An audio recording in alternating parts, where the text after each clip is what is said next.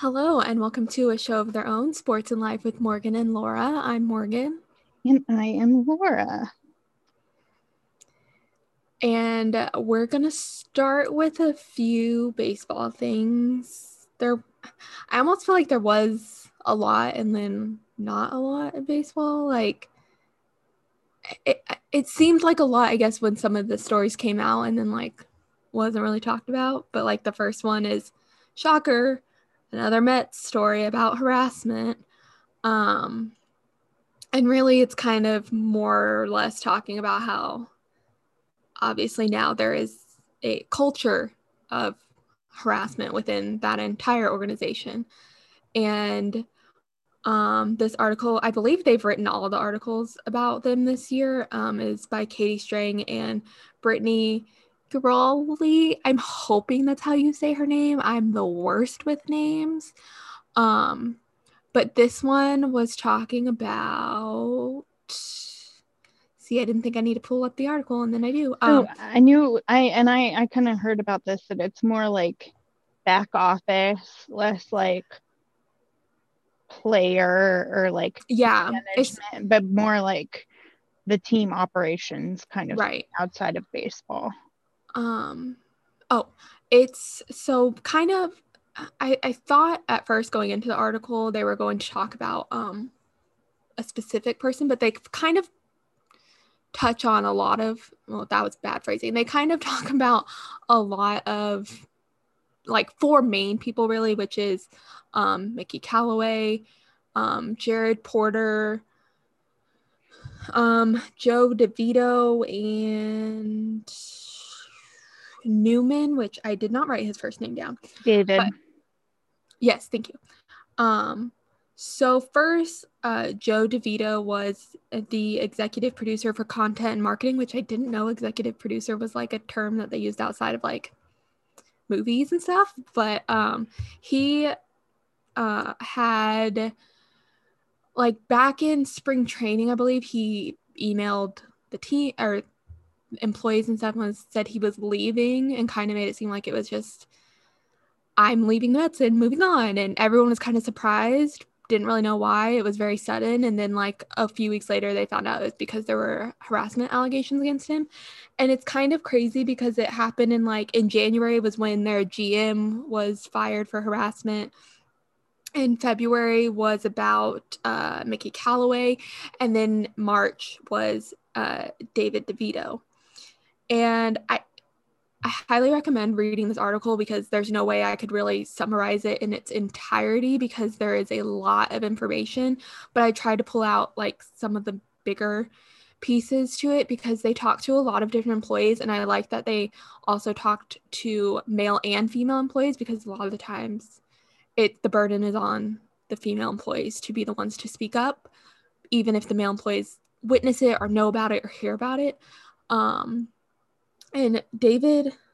I would just like to interrupt and tell yes. you that my horn is going off to inform us that the Stars scored.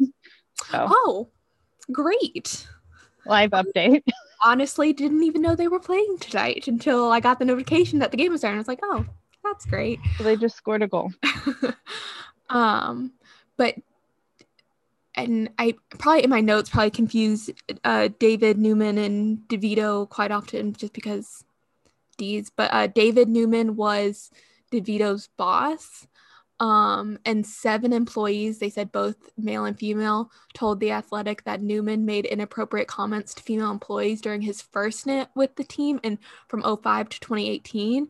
And he was slated to rejoin them in November 2020. I believe he did. I kind of didn't really understand if he, they did actually bring him back, but it seems like they did in the article. Um, but the other interesting thing that I saw in the article is that they're, I believe she's the head of the their HR department because you know you hear a lot of these things. Well, why didn't you just go tell HR and da da da? And it's like that doesn't always help. Um, uh, one of their, I think she's like the head of their HR is Holly Lindvall, and apparently she was not so helpful, and that she was actually kind of seemed to be aiding getting away with the harassment and stuff because it said more than a dozen people, again, both male and female, said one of the department's top officials, Holly Lindvall, seemed to be seemed to prioritize prioritize pleasing ownership, which made employees skeptical their complaints would ever be taken seriously. And further in the article, they talked about how she wasn't liked, she was feared, which is not something that's great, especially if you're the head of the HR department or within the HR department, that people are going to complain and, well, not complain, but report these kind of serious allegations. And if that person can't be trusted, then who else are you supposed to go to? Um, and then there was also, and they mentioned that like, obviously we've talked about in previous articles that they've written about this that like everyone kind of knew and would warn each other as far as the female employees go. But it wasn't like they were just doing this in the dark and then other women would like go hey just so you know he's gonna do this and blah blah blah. Like they apparently weren't shy about it. In the article it like one of their quotes is they meaning these four men they didn't act in the dark. Like apparently the nickname for mickey callaway was dick pick mick like it was like a known thing that they were doing this. And in one they have a couple different like text message transcripts from i believe um devito. It could have been newman. I honestly can't remember. But it was like his text he goes i'm barely hitting on you. Like that's the in the headline. And it's just like these men just don't get it. Well and i think this is important context because obviously the mets changed ownership. Yes but the ownership that was there throughout most of what the, when this occurred was the Wilpons. And. Jeff Wilpon famously had to settle with a former female employee because he openly made fun of her, discriminated against her, and did a lot of things for having a baby out of wedlock. So I think when your owner does that, it creates a culture where you don't even feel like you have no shame about doing those kinds of things because hey, the owner's doing it out in the open. Yeah. And I think there's some things with the new ownership. First of all, like the fact that they rehired that guy and then Jared Porter was like the new GM. Mm-hmm. So there's some of like the due diligence and making sure that that's there and done. But then it's also creating a new culture. And just because you inherited a bad culture, it doesn't make your responsibility any less. Like it makes it more. You have to create, it's like you don't just have to be barely better than the previous guy. Right. Like I really think it's like they're focusing so much on like unmetzing it being like making them a good team. Mm-hmm. But all, unmetzing it is also creating a good culture. Right. And I again, I read this article a couple days ago and it's it's a long one. Um, so I, I don't know if Holly Lindvall is still working there. I, I would hope not at this point. Um, I kind of doubt it at this point since she's being talked about how she doesn't help. Um, another point in the article was that it was widely understood within the organization that if you had a problem, it was best to try to fix it rather than risk going to Lindvall, which I feel like is also a huge like other issue in and of itself is that again you feel like you might as well just try and fix it yourself than asking for help from someone who's supposed to essentially protect you from this kind of harassment in the workplace. Um, and then another quote that i thought was kind of summed up a lot of this uh, uh, quote, we were all pawns in the toxic in this toxic workplace, said one former Mets employee who has worked in baseball for more than a decade. Said, said another who left the team and the industry altogether. Sometimes thinking about it, working with the Mets, uh, gives me a bit of PTSD. So like, I feel like that tells you everything you need to know about like what it was and probably still kind of is like to work within the Mets organization. And I think it's also telling that it is the entire organization because we've had people who were in the front office, kind of in the press box because of the media connection. Then you have in the dugout with the coaches and then the manager and then the GM. Like it's top to bottom. And that's and that's what I say. You really I don't think you can underestimate what Jeff Wilpon, the, the example that he set. Yeah. That there's no accountability because he wasn't going to hold himself accountable. Exactly. Um, again, that's only like part of the article. There's so much more information in there. I just did not want to write down basically rewriting the article to talk about it. Um, the next uh, headline that I want to talk about, Jackie Robinson Day, was last Thursday. We're recording this Monday. Um, and there was a great article in The Athletic by Kavitha A. Davidson. And the headline uh, is It's Time for MLB to Tell the Truth About Jackie Robinson. And this is something I know we talked about last year because they had Jackie Robinson Day, I believe, in like August because of the late start. And then I mentioned it um, when we were talking about um, Hank Aaron and that a lot of how these um, black men are remembered in baseball is that, oh, they were quiet and they kept their head down. And that seems to be a way of like making us, by that I mean white people, feel like better because I, if they're mad, like that makes them the trope angry black man and like they have every reason to be angry and show it.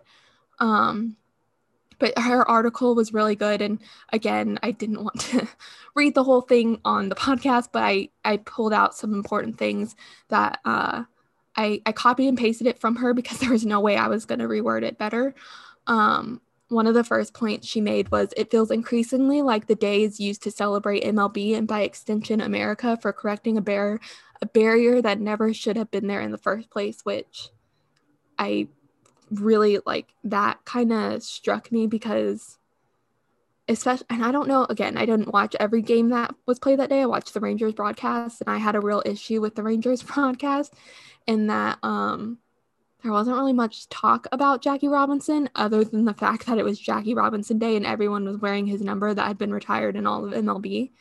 And um, I'll try not to rant for too long about it, but one of the Rangers broadcasters, CJ Nitkowski, uses uh, Jackie Robinson Day, and I'm not kidding, every year to talk about how he was in the movie 42. Um, he was playing a racist pitcher, so it's really not that thing to brag about, especially for from someone who used to like tweets from the Proud Boys. Um, but he and I am not kidding, spent nearly 30 minutes talking about his experience being in that movie. And you would have thought he either actually faced the real Jackie Robinson in the movie or that it was CJ Nitkowski Day because there like the brief mention of Jackie Robinson was the fact that his character was facing the character Jackie Robinson. Like that was all that was talked about. Um, so it is definitely a day to kind of it doesn't feel like a day that's to remember Jackie Robinson's legacy. It's more of like a look at us, MLB, we broke the color barrier. We're so good. I do want to hold the NHL as a little bit of a model for this, just this season specifically, because they haven't always been like for a long time they did not give willie o'ree his due the first black player in the nhl and that's really changed in recent years which obviously it should have always been that way but better late than never and what they have done teams have gone together and it's like the whole league has really had this like coordinated effort to uh, to contact and encourage fans to contact their representatives to try to mm-hmm. get Willie O'Ree the Congressional Medal of Freedom for his accomplishment. Mm-hmm. So they're not looking for like the league to get some recognition. Right. They're saying let's focus on like Willie did something really important and has continued to do really important things to grow the game of hockey for minority players. And so he deserves this. And they have players like specifically asking fans to contact representatives about that. And I think that's a more appropriate thing because it's mm-hmm. about it's not about like, oh, we're so inclusive. It's about like focusing on Willie O'Ree. Now, this is not me holding up the NHL because this is also the league that thought if they put end racism, which ended up showing up on TV as just racism in huge letters in the playoffs, that that was good enough. So, like, there are other issues, but I just think yeah. as far as making that like recognizing the color barrier and and who broke it like making it about the person yeah. and, and their accomplishment and not about the league. Yeah. Because it's not really like the league didn't do really much. Right. They did like worse than the bare minimum. Yeah. And so it's not anything. And i also think the new thing I think, and it's really insidious, is to just use basically use a hashtag or some Mhm. like very general statement of feel goodedness, I guess, to avoid any kind of like actual self reflection and advocacy and allyship. And so, what I mean by that is some people think if they tweet Black Lives Matter, then they don't have to think about racism ever again. Right. And I think sometimes the MLB thinks that. Oh yeah. Like if oh we have Jackie Robinson Day, so we're good. And that that is a problem. Um yeah, especially because like the players are doing more than the league itself. Like the players, a lot of um I think it was over 100 players uh donated their like salary for or I don't know. Yeah, salary for that day um to the players association. Is that what it is?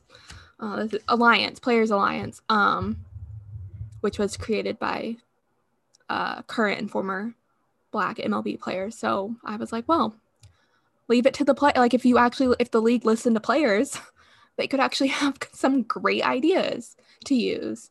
Um, one more quick thing from that article that I thought was a really good summary of the article.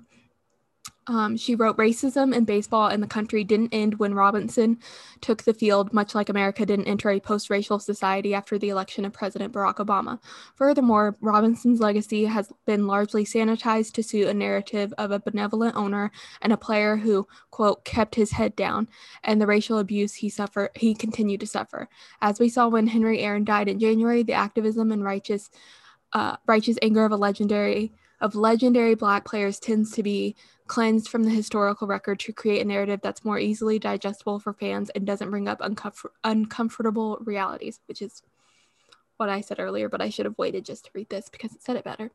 Um, the other thing that I thought was really important that she pointed out is that uh, she said a truly meaningful gesture for the MLB um, for the MLB to stop holding police appreciation nights in ballparks as we have yet to see a true widespread accountability for the killing of unarmed citizens in the hands of cops, which I think is a really good uh, point to make, especially in an article like this, because I think the Rangers have had like two of those a season, and like I think every ballpark has them, if not most, um, which is very tone deaf I feel like in I have like a mini rant and it's a it. little random. So why is it always it's either police appreciation or Mhm. for and this isn't just in sports, this is everywhere, or it is a first responders, which includes firefighters, EMTs, and police. But you never like you've seldom hear, oh, firefighter appreciation night or EMT appreciation night. They always get lumped in with first responders, which includes police, but police get their own. Why is that? I just don't get it. Like, I think like we can't even change it to first responder night, which I still would have an issue with. But like, especially because of the pandemic, to Yeah. me, focusing on especially EMTs and the risk that they put themselves in to like basically help people who need hospitalization is Mhm. huge and i think you have like there's so many cool ways to acknowledge that and you're still like acknowledging first responders Exactly. but i just it just occurred to me like No, yeah, that's a good point. emt night like i i can't remember a team that had emt night Yeah. but i remember police nights and i remember first responder nights but just never on their own The usually I have like the Rangers like theme nights or whatever they call them memorized, and for some reason I want to think that they have a firefighter night, but now that you've said that, I'm like I don't know if they. and even if like some teams do it's just not very commonplace like Yeah. police night is super common It is, yeah. Um Yeah, because on here uh it just like and I, I like i just it was something that occurred to me just because i think yeah. i think sometimes beyond just like the issues with policing is like we also don't give first responders uh, like firefighters and EMTs who directly put themselves in dangerous situations and not just like a lot of times people make dangerous situations like criminal activities but like car accidents and natural disasters and those sorts of things. They put themselves yeah. in those positions and they don't get the same acknowledgement i don't feel like. So i think it looks like on here at least that they that the rangers at least changed it to first responder night encompassing also police because they have a separate military appreciation appreciation night and then first responder. Also, it's very weird going through this and remembering that there is a place in Texas called White Settlement because it's White Settlement night, meaning the high school. But that was a very like, what does this mean kind of thing. thing. Okay, so for military appreciation night, I have a lot of opinions about these different nights. Mm-hmm. I wish, especially like for Texas, I wish they would focus more effort on like the state national guard because those yeah. are the people who end up getting deployed a lot to disasters like this the snowstorm and stuff like that. And i think that that we're not really like in wars anymore. And so i think acknowledging that service is like super important. Yeah for sure. So like less fraught with problems. Yeah um, the next quick headline, uh, COVID in baseball. Um, the Twins have postponed. They postponed Saturday, Sunday, tonight's game, and then I tomorrow's. Well, today's as you're listening, Tuesday's game is to TBD, and I would assume Wednesday's is. Um, it's kind of actually hard to find any information about this, even though they give notifications that it's been postponed and or canceled because of covid but like finding why is weird because it said at least four positive tests in the last week and i think one is a player and one is a coach but that's as far as i saw. Um, but it's going to be interesting because last year when this happened it seemed easier to control because it was in just one division but this year it's a normal season. So don't really know how that's going to work out because it also, I was trying to figure this out because I read it on Sunday and it said someone had tested positive within the last week.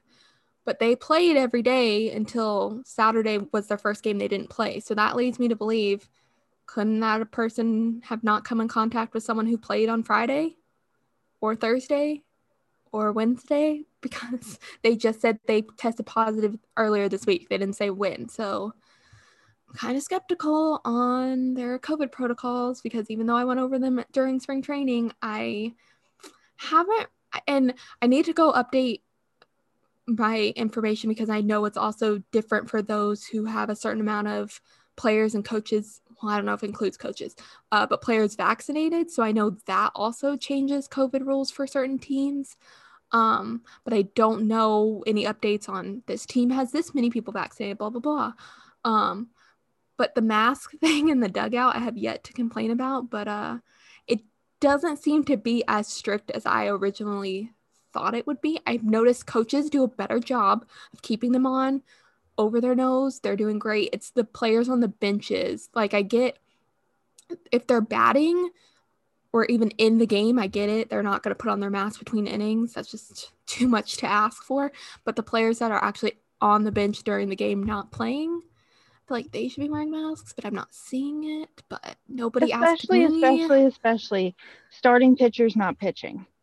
Exactly. Like you, it's not even like you have a chance of pinch hitting unless this game goes right. 21 right. innings. You are not pinch hitting. So like, what's the point? Exactly. Um, and my last headline, because I had originally, uh, I just had bullet point headlines. I was like, I'll go back and read the articles and fill in all my information. I had like eight headlines, and then I found like four that I was like, this isn't worth talking about. And then I got to this one written by Bill Shea, and like the headline led me to believe it was gonna be like a list of like weird stadium foods. And I was like, okay, let's talk about this. And it kind of wasn't. It was more or less about how because of COVID protocols, there's less of like the specialty foods at ballparks because there's just less concessions. Um, but there was a part in there that gave me a different idea that we could talk about um, like one or two of our favorite like concession items at either hockey or baseball games because and it doesn't have to be weird but the one weird one i wanted to mention because it's so weird to me is seattle and i think it's like known that they do like grasshoppers like i don't know if they're fried or whatever yeah laura's face is great i wish this was a video podcast for that reason oh but wait it gets worse so one of their specialty items is matcha ice cream which that doesn't appeal to me just because I'm not a big like green tea person. So immediately I'm like, oh, not sure about that. But I get people like it, so that's fine. However, it's the toppings that'll get you.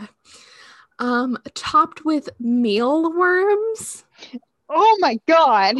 And toasted chocolate covered grasshoppers. Why? This is what a fear you've factor. always wanted at a ballpark. Apparently, it does really well too. um, at least according to the article. Um, and then the only other two, like, or sorry, three specialty items they talked about was um, Detroit has they have a Little Caesars test kitchen in their ballpark apparently. Mm-hmm. So like one of their big things is Little Caesars Coney dog pizza, which I don't know about that because isn't wouldn't that To just me, be chopped up hot dog on a pizza? To me, Little Caesars is cheese or pepperoni.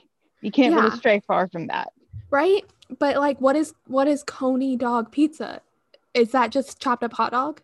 Because it's not chili cheese dog pizza, so it doesn't have any of those. Either way, I'm not here for it. Um do you know about the Rangers boomstick? No. Oh, okay. So this is like the known thing. Um, I guess I'm kind of proud the Rangers are known for this because it's not like super disgusting. Um, but it's a two foot long hot dog, and it has like, I'm pretty sure it has like chili, cheese, grilled onions. It looks good if it was in a smaller size. Luckily, a lot of people tend to share it. Um, doesn't seem like many people often eat it by themselves, but if they do, glad they have apparently four stomachs. um, but that's like their big seller. Like they sell, I think it said like a hundred of those every game or something, which that doesn't sound like many, so maybe it's more. Um, but that's like been their thing since I think 2013. Um, but then it mentioned two things that they were going to bring this year. And I'm just kind of like confused about some of them. So, like, one is grilled rattlesnake sausage. Rattlesnakes, I feel like don't have much meat on them. So, like, Yeah. how are sausage out of rattlesnake? That's a a that's a lot of rattlesnakes. How are you finding all of those? And b It's Why? just, like rattlesnake fortified something, so there's like a tiny bit of rattlesnake and like yeah. some other kind of meat. Um, but if you're a Rangers fan and you're going to the ballpark, look forward to that maybe eventually soon, sometime this season. Um, and then they have this other thing called the stack, and I f- don't know if this article just didn't know what tostadas were, or if the Rangers are making this a big deal. Because to me, I'm like, this doesn't sound that amazing. But it's pile of tostadas covered in pulled pork and chili, which in my mind isn't that just nachos Yeah, it, that's not that cool. because I haven't had a tostadas, but from what I know, it's like a fried tortilla and you just pile things on it. Like that's just what it is. So having a pile of tostadas, I don't love the pulled pork chili combination. No. Is it okay, but is it like Pringles and nachos if they had like a kid because they're like stacked?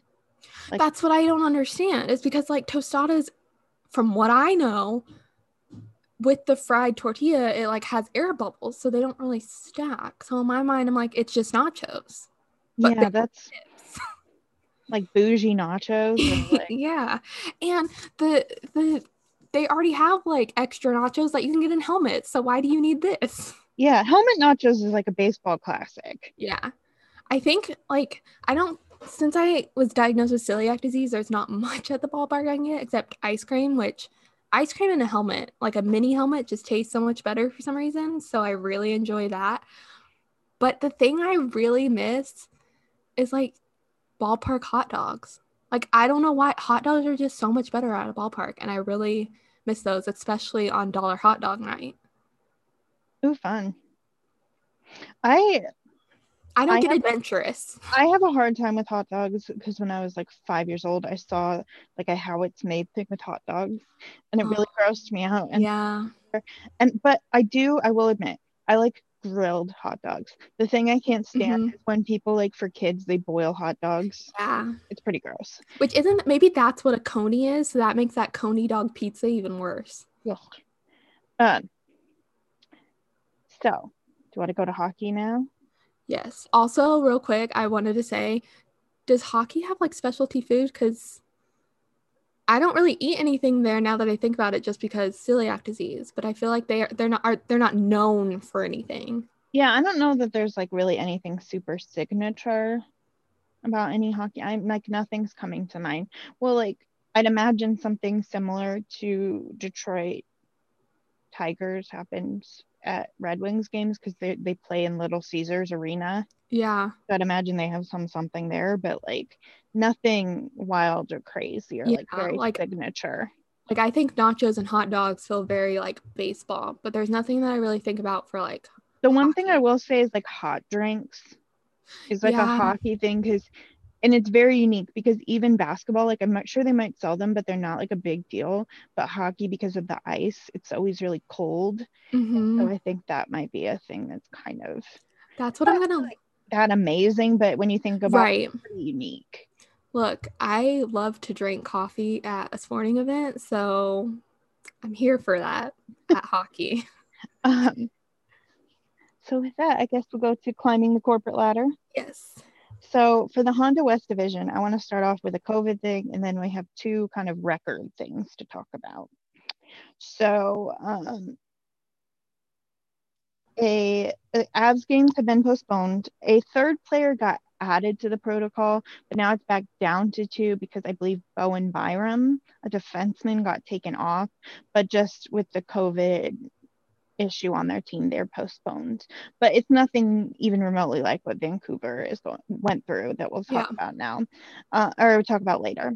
But just something I wanted to point out that Colorado's on pause, so look for that to impact the West Division schedule a bit, especially this late in the season.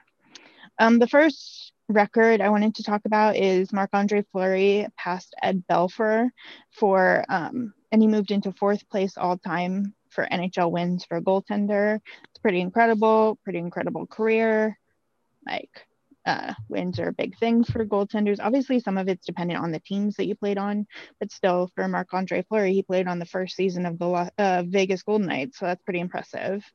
Um, and then the one that I think is a huge deal, like everyone is making a big deal about this, and actually, it's gonna I'm gonna preview this. What ha- I have something about this for my rant. Um, but Patrick Marleau of the San Jose Sharks last game tied Gordie Howe for most games played, which is 1,757, and he will move in to um, first place tonight. Which by the time you hear this, he will have moved into first place. So he will have the most games played in NHL history. It's a really big deal. Um, Minnesota Wild, who, which is where he was playing when it happened, recognized it. Um, I believe uh, Vegas will, pro- I would imagine that they're going to do something to recognize um, some kind of something uh, to recognize his accomplishment because it really is so signature. And I remember this happened with Jaromir Jagr because Jaromir Jagr moved into second place in um, scoring or like in total points, which obviously no one's touching Wayne Gretzky. And like the game stopped and they had like an acknowledgement of it just because it's Mhm. such a signature event. And so there's a lot of tributes to um, Patrick Marleau and his career. It's just a pretty amazing longevity and pretty awesome. So just something I thought was worth discussing. And like I said, more to come about certain media members in my rant. Um, and then next, the Scotia North Division. Um, obviously, the big story is Vancouver. so the big thing there is um, JT Miller. I thought this was really interesting. The players basically picked JT Miller to do a media availability and convey the concerns of the team. And they basically felt, and I, I really understand this, they felt that they were being rushed back because 20 players in total had COVID or were on the list. Mm-hmm. And I think it was even had COVID. So it's just, that's a, a lot and people were still recovering. I believe there were still eight people out of the game last night that they ended up playing. And they're just like, we're worried about our families. And a lot of us still are having breathing problems. We haven't really practiced much at all. Like, how can you ask us to do this? Like, you're asking people to get really hurt or just like really bad things. And so I think that that was a fair comment and something that NHL hasn't really addressed. Um, that said, they did play last night against the Leafs and they ended up coming back and winning in overtime, which considering they've been paused since March 24th, almost a whole month. And I didn't realize it'd been that long. It'd been a month minus, so March 19th. They won the game last night, which for you would be two, which for your listeners is two nights ago on the 18th mm-hmm. of April. March 19th was their last win. Wow. It's been almost a month between wins, but most of that month was on a pause. So yeah. to do that is pretty incredible. And obviously, definitely celebrate that the players could do that. But still, I think there's the argument that they shouldn't have had to. Mm-hmm. And the NHL, like apparently some GMs were like going to the league, GMs in the North Division, like, we can't do winning percentage. That isn't fair. And it's like, nothing's fair. It's COVID. Like, right. deal with it. So, yeah, I just thought that was a very good point. Um, so I said, I'm probably jinxing them, but this is a stat I thought that kind of blew my mind. The Ottawa Senators are the only NHL team who hasn't been shut out in a single game this season which when you when you wow. consider that the Ottawa Senators are like third to last place in the NHL, yeah. the fact that it's them is absolutely mind blowing. Um, but I think it shows that there's hope for the future. They obviously have a lot of gaping holes, but they have like Tim Stützle and Brady Tkachuk and um, oh, what's his name? Uh, Thomas Chabot. They have a lot of like hope for the future, and I think the fact that they are able to score goals kind of shows that. Um, don't look now, but the Leafs are on a losing streak. I believe it is at four now. Um, they only lead the Jets by four points, which is obviously the equivalent of two wins, which, even though we're kind of down to the wire with most teams having anywhere from like 10 to 12 or 13 games remaining, that's easily overcomable, especially I don't know if they play the Jets anymore, but obviously in division, there's a lot of m- moving that can happen. And so I think that's pretty interesting. It, their goaltending has kind of fallen off a bit. So obviously Jack Campbell had a ridiculous start going 11 and 0 and then he had his first loss and hasn't been really great since then. And then one extra bonus one because Morgan sent this to me. Um, so Calgary, obviously, last week, Milan Lucic had his thousandth game, but that was away, so they're doing a home thing. And I actually did know this because we've seen it for other ones. The visiting team it doesn't come out to the ice for the milestone celebration. The NHL actually had to grant an exception because um, Jordan Staal of the Carolina Hurricanes hit his thousandth game when the hurricane at home when the Hurricanes were playing the Detroit Red Wings, and mm-hmm. Marc Staal, his brother, is a defenseman for the Detroit Red Wings, and so they let him come out mm. to like watch and participate in the ceremony, which makes sense. Like, how dumb would that be? It's like your brother's in the building, but he can't watch the yeah. ceremony. Like, that's legit. Okay. So, like, but that's the only exception I've ever heard. I think it's just weird to me that they do that under the guise of COVID, just because it's like these in 20 minutes, these guys are going to be like face to face sweating around each other anyway. Yeah. So, and they keep the family far enough away from the players that I don't think there's any extra people. Right. I don't really always understand the logic behind some of this stuff. Yeah. So I'd be curious to see like the rationale behind it. But, right. I like that they're being very open and honest about it. Like, please, NHL, don't fine us. Yeah, right. Um, so next is the Mass Mutual East Division. Uh, we have a, a, eulogy to give. Uh, rest in peace to the Sabres playoff hopes. Not they they were they were dead a long time ago, but they are now officially dead. Officially um, dead. Because uh, like, did anyone think they were making it a long time ago? I thought this was interesting. So the Sabres were out, and everyone kind of knew the Sabres were going to be the first team to be mathematically eliminated from the playoffs. But the next closest by my math, of any team in the NHL are in the same division, the New Jersey Devils, who are potentially, I said, one game, but might be two, one or two games away from elimination. So, pretty interesting because then that would leave it six teams fighting for four playoff spots, which is kind of starting to set in stone the playoff picture in the East. So, thought that was interesting. Another milestone to acknowledge Nicholas Backstrom of the Washington Capitals hit a thousand games played. He's a pretty, in my opinion, a little underrated just because everything on the Capitals is Ovechkin, Ovechkin, Ovechkin, but a really good center who kind of was some of the backbone of that team and helping them win a Stanley Cup and just a very consistent, good performer. Um, and then finally, my Penguins update, and I just want to dedicate this update to John Taglianetti. And when everyone is like, who the heck is that? He is the Penguins equipment manager. And um, so in a game, I believe it was against the Sabres, it might have been, no, it was against the Flyers, I think. Um, the Penguins are on defense, and out on the ice is Crosby, Guentzel, Rust, and then the defensive pairing is Dumoulin, Letang. Dumoulin stick breaks. And usually, when a defenseman's stick breaks, one of the forwards hands a stick back because uh-huh. it's more important in the defensive zone that a defenseman have a stick for very obvious reasons. Right. And so Sidney Crosby hands his stick to Brian Dumoulin. Pretty soon after, the puck gets out, and you see Crosby make a beeline to the bench where equipment manager Don Taglianetti is holding the stick out over the bench.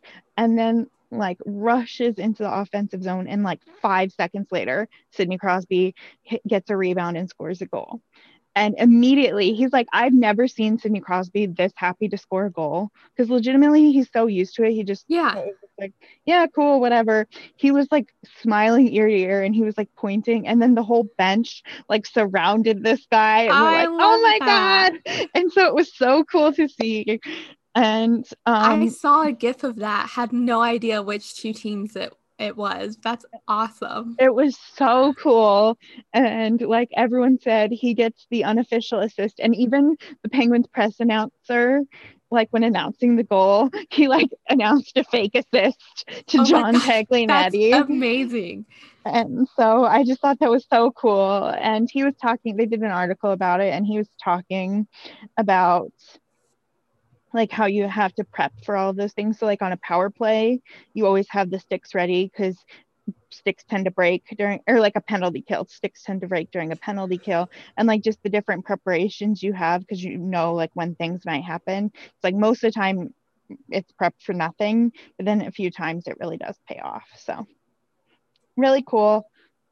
The penguins are, are still i think they're in the like good uh, they're at the point where losses they're not happening enough that they scare me. Like I'm not like freaking yeah. out or anything. They have lost a couple games, but they've been winning enough and I think they're keeping really good pace with Washington and the Islanders. And now even Boston's kind of coming on strong and they're keeping really good pace.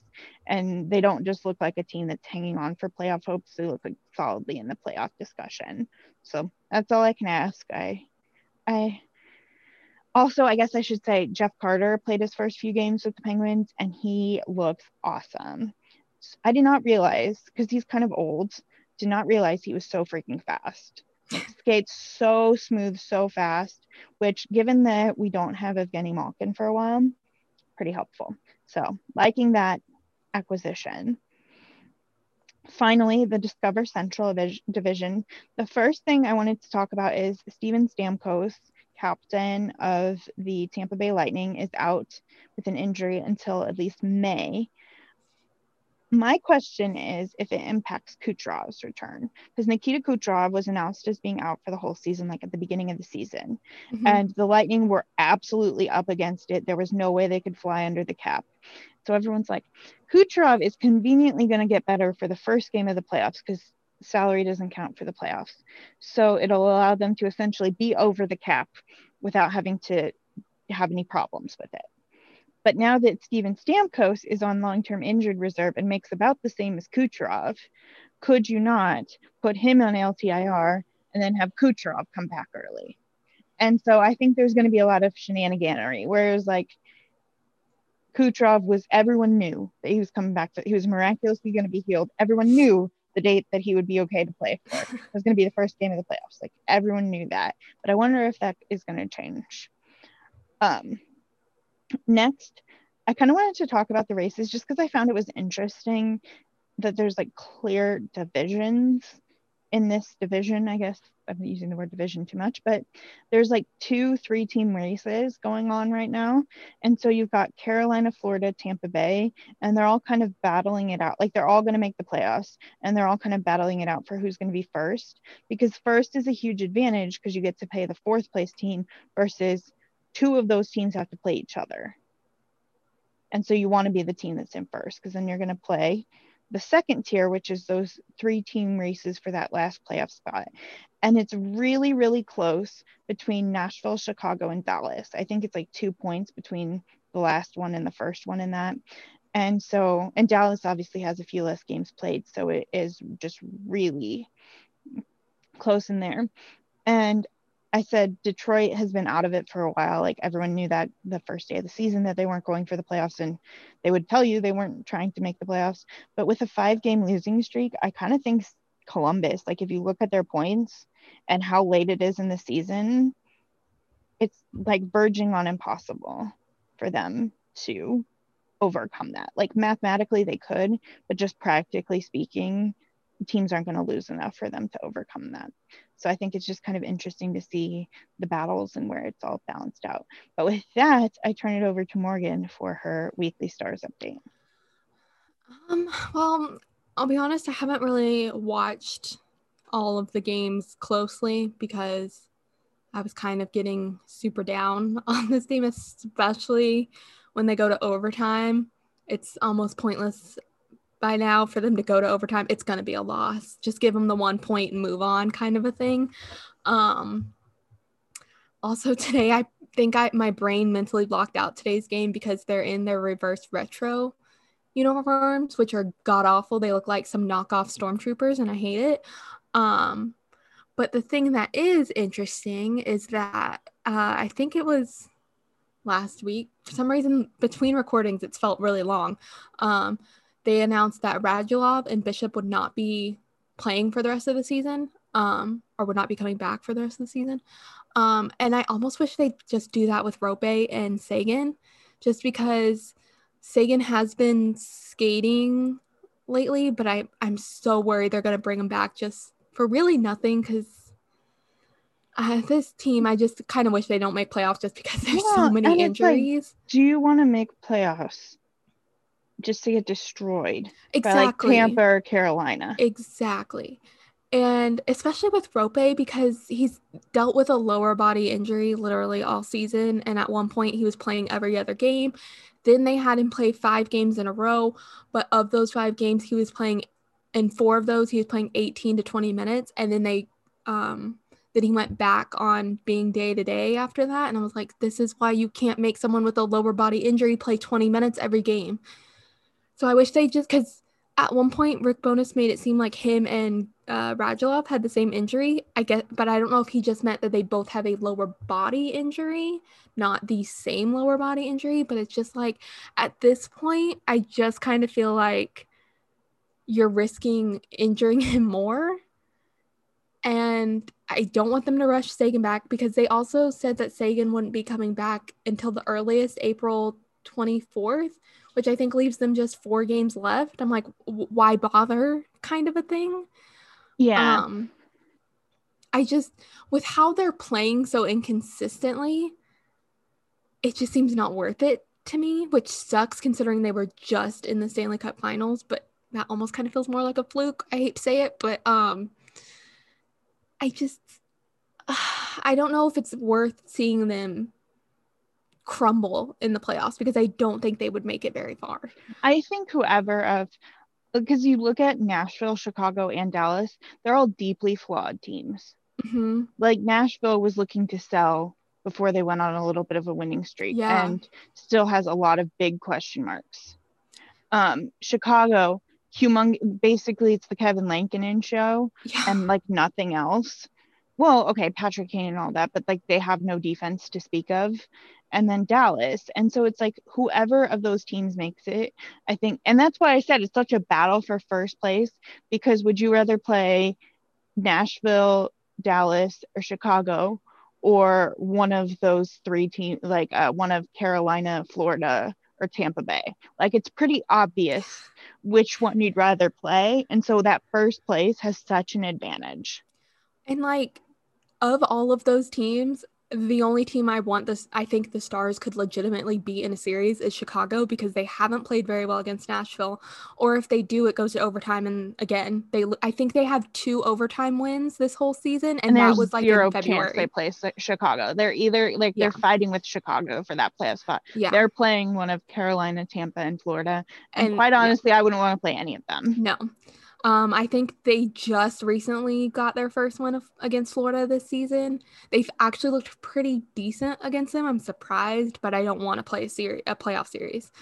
Um, the the good news for me as a Gurianov fan is he has shown off in the last few games. Um, I know in the last I think two games he has seven points, uh, three goals I believe, um, which is really exciting because for a long time he wasn't hitting the the times in which they had uh, Hintz play 18 to 20 minutes, Gurianov wasn't even playing 15 minutes. And that was at a point where uh, I believe Dickinson was also out um, a couple days with injury. And so ice time was not being split up fairly, in my uh, always opinion. Um, but he's played 15 minutes in the last two games, which is an improvement. However, in the most recent two overtime games, he didn't play one single overtime shift, which, you know, I have a problem with that. Um, the other thing I've noticed, which we talked about a couple weeks ago when Gurianov had a near three minute shift, um, with that spreadsheet that I keep track of, I've also lately started since that game started keeping track of like how many one minute shifts and how many shifts over 50 seconds they have because I I, I now I kind of want to check earlier games. It's they've been playing a lot of one minute shifts, which to me just like please don't break these players kind of a thing. Like I, I'm sure some of them love it because they're like I'll do anything for the team and play until I'm winded. But it's like some of you guys need to chill. Like I, I don't want y'all broken. Like I almost feel like Robertson is gonna be broken just because he's played so many minutes for a rookie. Um, so a couple things. First, I wa- a couple stars things that I encountered on Twitter like just right now. Um, a great guy for the Athletic who does like stat stuff, Dom Luszczyszyn. Mhm. He uh, pointed out that uh, Roope is on a 95 point pace for like a regular season, which is pretty damn elite. So Yeah.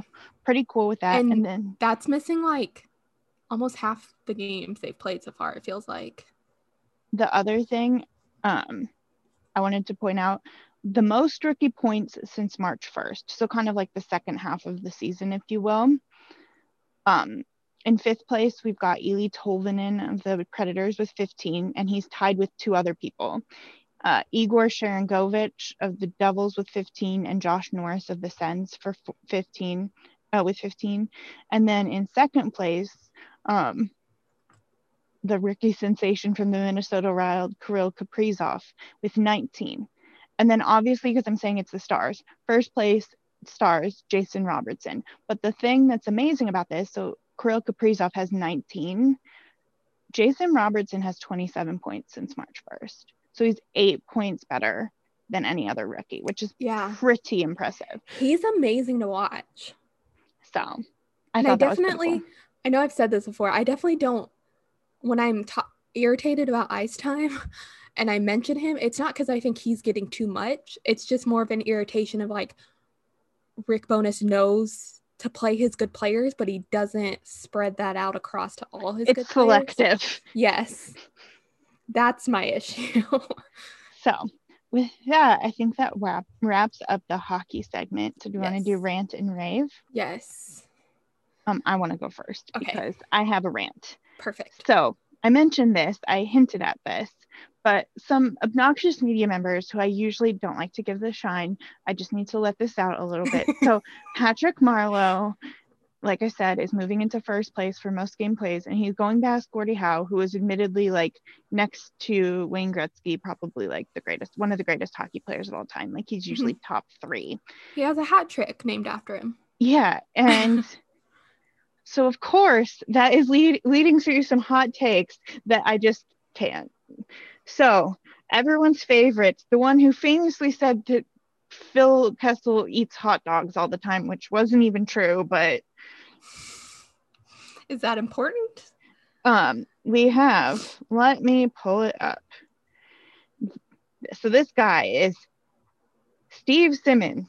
He's a Toronto writer, and he is just Oh, of course, something. it's Toronto. Some contact, but nobody in Toronto likes him. Some contact is Patrick Marleau is about to play the most game, most most the games in NHL history. I have to to re- read that typo just for petty reasons. Gordie Howe scored 508 points in 419 WHA, which is like World Hockey Association games that do not count in the record books. Yet AFL stat, stats count in the NFL. ABA stats are included in the NBA records, not so for NHL. From 1956 to 1970, Gordie Howe was a first or second team All Star in all 15 seasons. Hart trophies won. Gretzky nine, Howe six, Shore four, Ovi Lemieux or Clarke Morenz all three. Marleau once finished ninth in Hart voting. So he's basically doing the point of like, wow, like ever like he shouldn't be in the same conversation. But it's like it's about longevity. You can be a consistently like decent but not amazing player and have a long career. That's all that record is. No one looks at that record and says, okay, Patrick Marleau is the greatest player of all time. Literally no one. So like I don't get what the point is. And Yeah. then my personal favorite, even better, which topping Steve Simmons is truly, truly epic. Milt Dunnell wrote 11,000 call. Oh, wait, I should say this is Rosie DiManno, and she's some kind of Canadian journalist. But uh, I, I saw, I got linked to it basically. Milt Dunnell wrote 11,000 columns for The Star. I'll never catch him. But if I were to reach 10,999, I'd stop. There's much to admire about Patrick Marleau as a hockey player and as a human being, not this respect. So apparently, he's just supposed to retire.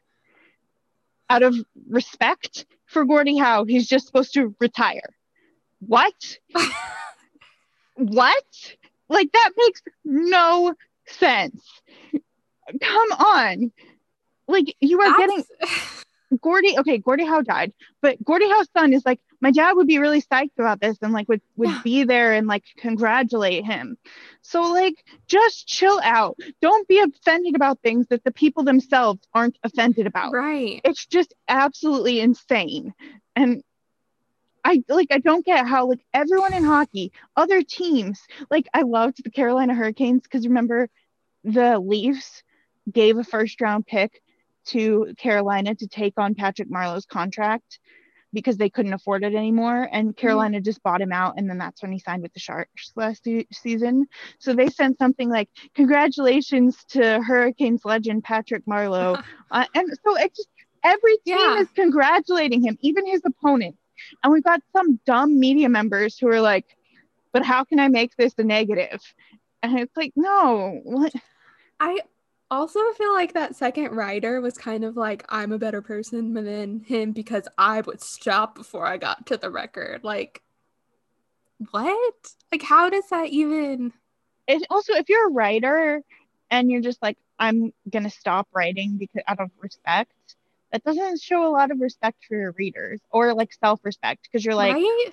my readers don't need to read what i have to say anymore and that's and some dumb respect for some dumb record this It's is like patting honestly yourself on the back for no reason. this is honestly such like a baseball take like no like Yeah. that because some of those like their weird fascination with some records and like Yeah. preserving the fairness of whatever records like honestly they need to speak to some baseball writers because the takes kind of read like that Yeah.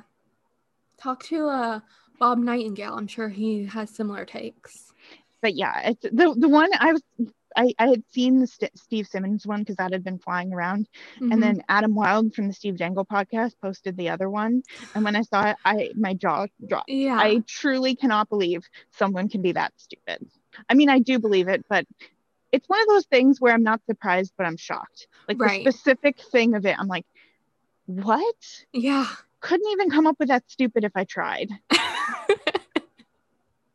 So, anyways, I now hand it over to you for a rant. Um, relating it to baseball, it's kind of a good segue because my rant is about baseball, and that is the extra inning rule, which I don't think I complained about too much last year. A because the Rangers, uh, from my blurry memory of last season, didn't have a extra innings game until very near the end of the season. So it didn't really like I never really watched it happen and it was a shortened season so I kind of understood okay, let's not get any more injuries than we probably are having right now. We'll have the extra inning rule of a runner on second after the ninth inning and we'll move on. The fact that they kept it this year, I cannot stand. And I'm ranting about it now because I've now seen two Rangers games have to use it and I hate it. Uh side shade at the stars at least i have one team that can win overtime games because they won both of those extra inning games. Anyway it's just it doesn't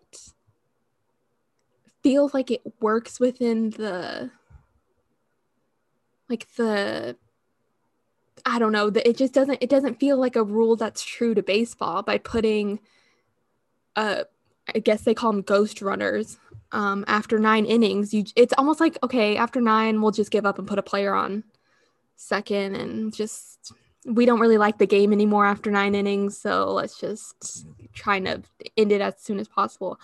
And it just like takes a, like if you're a baseball fan extra innings are kind of fun. Like sure you're kind of like oh great my team's going to extra innings but like heck if you get to 15 extra innings it's kind of fun. It's kind of like let's see how far we're going to take this. And then to just be like under the guise of pace of play just be like, you know what, nine innings is plenty, and if it takes more, then we'll just make it easier, kind of a thing. Because it's very, and I get softball does this. It doesn't bother me with softball because that's always been the rule. It wasn't like added to it. Um, but it bothers me because it's just so easy to like figure out the other team's strategy for the extra innings because it's just going to be a bunt sack fly for the most part and then you just keep going in this constant circle of like who's going to screw up first and it, it just doesn't feel like it works to the i don't even know the word i'm looking for but it just doesn't The, okay, ick. the other thing why is that the thing that got kept but then like the dh and i'm not even like I, I understand the arguments on both sides of the dh but there is a precedence for the dh in baseball. And the nl did away with that but we're keeping this thing that there really is like no precedence for. If you think about it, keeping the DH in just the AL kind of goes towards uh like I get I get okay, if I'm someone in the league, like a like a dumb higher up in the league, I'm gonna argue that if you have a DH in both leagues, that slows down the game because in NL when the pitcher hits, that's you're you're speeding up the game because it, it the pitcher more likely than not isn't gonna get hit. And like then- I feel like that's the dumb like and boardroom. then the question example. becomes okay is speeding up the game the only thing we care about or do we actually care about making an entertaining product because if we care about that and that's the other thing with the extra innings bunt sack fly ain't that exciting especially when it's No. like the 15th thousandth time it's happened so like do you want something like i feel i feel like even if you started a runner on first it would be even a little more interesting. Yeah. But you you're starting a runner in scoring position. Like Yeah. and it, it also just doesn't feel earned by the time either team wins. It's like, well, you started with a player on second, so eventually like someone was gonna get like I don't know if I'm explaining it right, but it just doesn't feel I'll think of the the description I'm trying to think of. And I it's not respect I don't mean like respectful to the game, but like in that that's It where just I'm, seems dumb. yeah, and I just Just I guess just be grateful that you don't go the full NHL route and then if after a few extra innings decide to just have like a home run derby to decide the game. I want that though. so dumb. There was are so annoying. before I watched hockey, I saw people saying instead of extra innings, we should just have a home run derby. And I was like, that sounds stupid, but whatever. I didn't get into that conversation because I just I didn't truly care. Then the moment I started wa- watching hockey and I watched a shootout, I was like, oh, y'all want shootouts in baseball? We're And not doing that. Every like most people, it's like a super hot take in hockey if you actually like the shootout because nearly everyone hates them. Yeah. And I what you said about uh MLB if they're trying to like improve the game or make it fun, like it truly feels like they think they can't get new fans interested because of the pace of the game, which really isn't that long.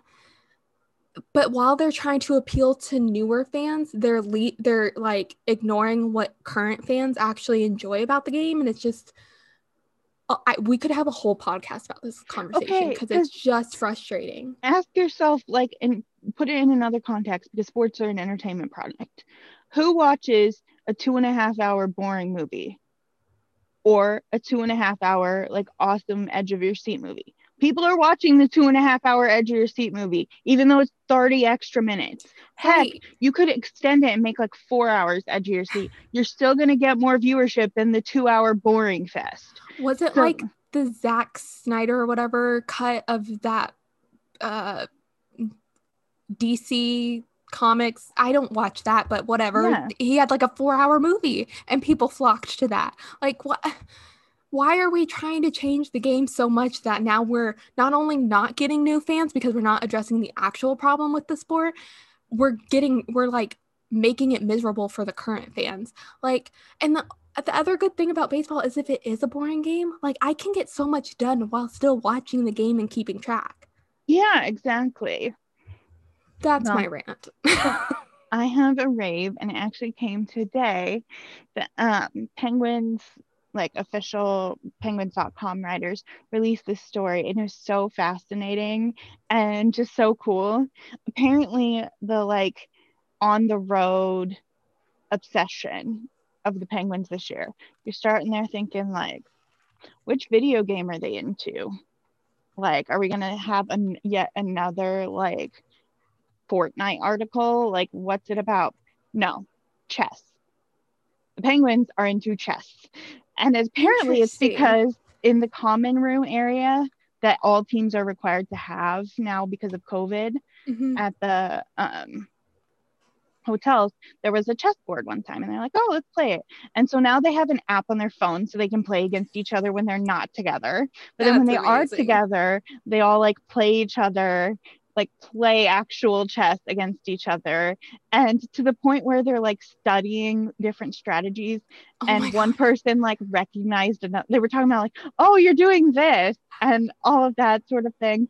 And to no one's surprise, well, there's one surprise and one not surprise. To no one's surprise, who was kind of universally said as one of the two best players was John Marino. It, he went to Harvard. So, I mean, it kind of fits. Yeah. But the second person who gets like talked about as being one of the best players is Alex Letang's dad. So I thought that was pretty cool. But everyone plays it and Perry Lou's like super competitive and stuff like that. So I thought that was just so cool and I just love it. So it's like good innocent fun. I always wanted to like play chess. I'm just too impatient for it. Here's like I get the rules of chess, like I, I totally get that. The thing where it's like I don't have enough time for this is all of the strategy. Exactly. Yeah. I'm just like I don't want to think 5 moves ahead for me and 3 moves ahead for you. Like I just that's not my thing. Not at all. Um by the way, the stars are less than a minute to going to overtime again. of course. Um, but my rave, which is kind of like a uh rave I came up with like in the middle of this episode because I told Laura I didn't I had not thought of one before we started recording. I was like, oh, I'll think of it. Um, so it's kind of just like a this is what I could come up with kind of a rave. Um, and it's because I think I, it was a rave I had like a couple times, but uh, Taylor Swift uh, re released an album because, and I'm not a good explanation for this, so Google will probably be better. But if you don't know the story, like her original label sold all her, her first six albums to Scooter Braun, who's an awful person, and like her masters to that. And then he wouldn't let her perform any songs from those albums. Uh, and she wrote all of those songs. And so then in November 2020, something legally like a contract ended or something and she was able to re-record all of her albums. So she is re-recording all of them so she can own them herself. And she just released one of them a couple weeks ago or two weeks ago. I don't really know. Time means nothing. Um her album fearless which originally came out in 2008, which means like I was like a moment 14. for millennials because like I have yeah. memories of that. Right. And so like that's kind of all I've been listening to lately on repeat. And it just kind of like not that I would ever want to be 14 again, but like it's weird like nostalgia, but but it's still kind of new because she did release new songs with it. But her, her voice also sounds different because she's older. So it's more mature. And I don't know, I just I really enjoy it and I cannot wait for the re-releases of the other albums and yeah that's that's my rave and the stars are going to overtime so that's my secondary rant I was gonna say I have a little bit of a rant I not the biggest Taylor Swift fan in the world not like a hater it's just her music isn't my right. kind of music yeah I need more people to be that not to be Thank you. oh, she always writes about breakups and her relationship. So does every songwriter. Literally, okay, I love Harry Styles, obsessed with Harry Styles. His whole album is about a breakup to the point where he included a voicemail from his ex girlfriend in a song. Like, come on, everyone does it. So, but you just, you can just say, listen, her like singing style, her type of music, it's just not my thing. Yeah. Because I have plenty of those that just aren't my thing. Yeah, everyone does. Like, and they're, they're plenty popular and stuff. So, and I like some of Taylor Swift songs, but I'm just not like the dedicated fan that some yeah. other people are. But just say that it doesn't have to be like you, you can skip the sexism and just be like, listen, her music isn't my thing. It makes me so happy that you're saying this because I thought I was only noticing it as a Taylor Swift fan, but it seems like it's almost like I think more so before than now, but it seems like it's almost like uh people thought it was cool to hate her and like her music. And I've never understood that why it seems to always just be her that people are because I even saw it, I think, after she performed one of her songs recently at the Grammys, I think, and people were like trashing on her on Twitter. And I'm just like, you no one said you had to like her but why do you why is it like and i think feel some of that is like people think some of her relationships not all but some were like staged or whatever which yeah. again okay let me give you 15 other hollywood stars who've right. done that and uh, you know i i come back to uh pete davidson did this great rant on snl because people uh-huh. asked him about he was dating like a much older woman i forget who it was an actress or something yeah um and people were asking about the age difference. And he's like, I'd just like to refer you to list all of these old guys who dated young women and like ask them the same question. Right. And I think it's kind of the same point of like, okay, let's ask all of these other people who were clearly in like, I don't want to call them showmances, but something like that. Right. Just like, like clearly not turning down the publicity and all of that. Right. Like, even if that was what she did. So she's not the first person and she's not going to be the last. Certainly not. And so it's just like all of these things, everything that they're criticizing for, it's just so commonplace that I don't get why it's her that we have the problem with. Which is why one of her songs on, I think her album Lover called The Man is so great because she's pointing out everything that if she was a man, she could get away with. Yeah. And it's just, but it's not even okay. Like, it definitely is like the fact that she's a woman. If she were a man, Right. this would not happen. But also, other women, Right. like, I Mhm. don't get it. Like, other women don't get this. Yeah. i'm saying other women like some do, but I don't get why it's just her. Right. Yeah. Like it's bizarre. But anyways, sorry, we had a, secondary rant to end Always happens. Um, but we'll see you all again. Uh, thank you all for listening.